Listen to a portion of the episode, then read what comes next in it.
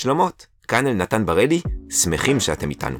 אתם מאזינים לגדולה בקטנה, שהיא סדרה חדשה מהפודקאסט מעשה ונשמע לפרשת השבוע. סיפור קטן ונקודה למחשבה. קיבלנו כמה תגובות על הפודקאסט החדש הזה, ואנחנו רוצים עוד? ממש מבקשים. לשלוח לנו עוד תגובות. במיוחד בגלל שזה חדש, אנחנו עוד צריכים אתכם. אנחנו עסוקים בלשייף ולבנות ולהתאים אותו למה שנכון לכם. אז בואו תעזרו לנו. תחשבו רגע, ותשלחו לנו. אפשר ביוני דואר או במכתבים, אבל הרבה יותר עדיף, זה הרבה יותר מהיר וגם די חסכוני, במייל או בוואטסאפ ל-08-9950916, פרטי הקשר גם נמצאים באתר. תודה רבה מראש.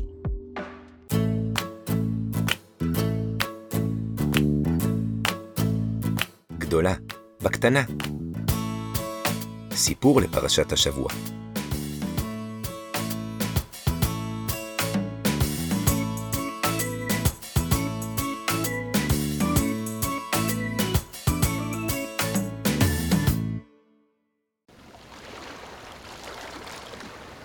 אנחנו ממשיכים לפרשת נוח.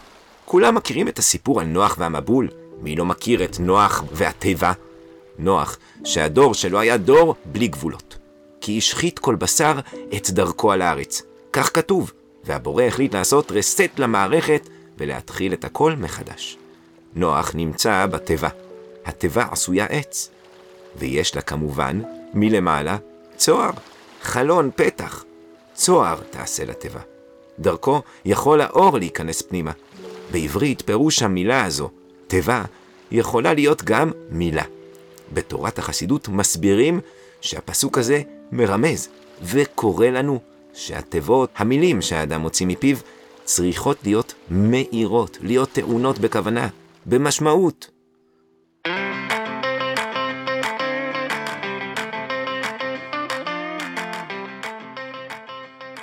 מסופר שבזמן בו התחילה תנועת החסידות להתפתח, שמע אחד מהחסידים על כך שאדם שאינו מדבר דברים בטלים במשך 40 יום, זוכה לרוח הקודש, לשפע רוחני גדול, ומי לא רוצה? הוא החליט לעשות מעשה. הוא סגר את פיו.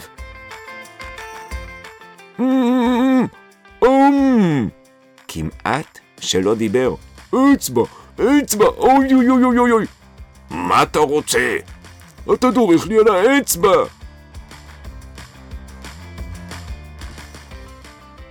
הוא נזהר ונמנע מדיבורים במשך ארבעים יום שלמים. הוא התאמץ להיפרד מהדיבור גם כשממש היה לו מה לומר, והיה לו הרבה. וכשהגיעו וחלפו, וכאשר הגיעו וחלפו סוף סוף ארבעים היום, הוא חיכה בקוצר רוח לרגע בו יזכה לרוח הקודש. שירגיש שהוא מתמלא, שהוא עולה מעלה לעולמות העליונים. הוא חיכה, והמשיך לחכות. הוא חיכה בלילות, חיכה בימים, וכלום. נאדה. אין קול ואין קשב. החליט החסיד לנסוע אל הרב, הרב רבי ישראל מרוז'ין, כדי לשאול למה הוא לא זוכה לרוח הקודש. הגיע חסיד לרוז'ין וראה את החצר, את הפאר וההדר, את הכסף והזהב והבגדים המפוארים. התפלא מאוד, כי צריך לדעת שברוז'ין נהגו במנהגי שררה ומלכות, ממש כמו חצרות מלכים. החליט החסיד שאין מה לדבר כאן, כאן הוא לא נשאר, ושאלות כאן הוא לא שואל. וכי כך זו דרך התורה? הוא בא לצאת לדרך, והנה הוא רואה שרותמים את המרכבה של הצדיק מרוז'ין, ארבעה סוסים אבירים. נרתמו בראש המרכבה, והצדיק יצא לשבת במקומו. לפני עלייתו למרכבה, עבר הצדיק, ניגש וליטף את אחד הסוסים. התפלא האיש, וכי כך היא דרך הצדיקים? ללטף סוסים? הוא לא יכל להתאפק. ומתוך התחושות הקשות שהיו לו בלב, הוא ניגש לצדיק ואמר לו, מה זה? שרבי מלטף סוסים? אמר לו הצדיק, שתדע, הסוס הזה זכאי לכבוד רב. כבר עברו עליו ארבעים יום שלא דיבר דברים בטלים.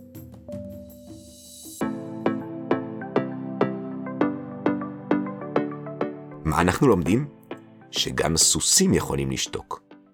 את המעשים והדיבורים שלנו אנחנו צריכים לעשות כך, שיהיו מלאים בכוונה ותוכן, ושיעירו ויקרינו טוב וברכה. ולסיום, תחשבו על זה. איך נראים המעשים שלכם? האם אתם מצליחים לעשות מעשים שבאמת מביאים לידי ביטוי את כל התוכן והמשמעות שאתם רוצים להביא לעולם?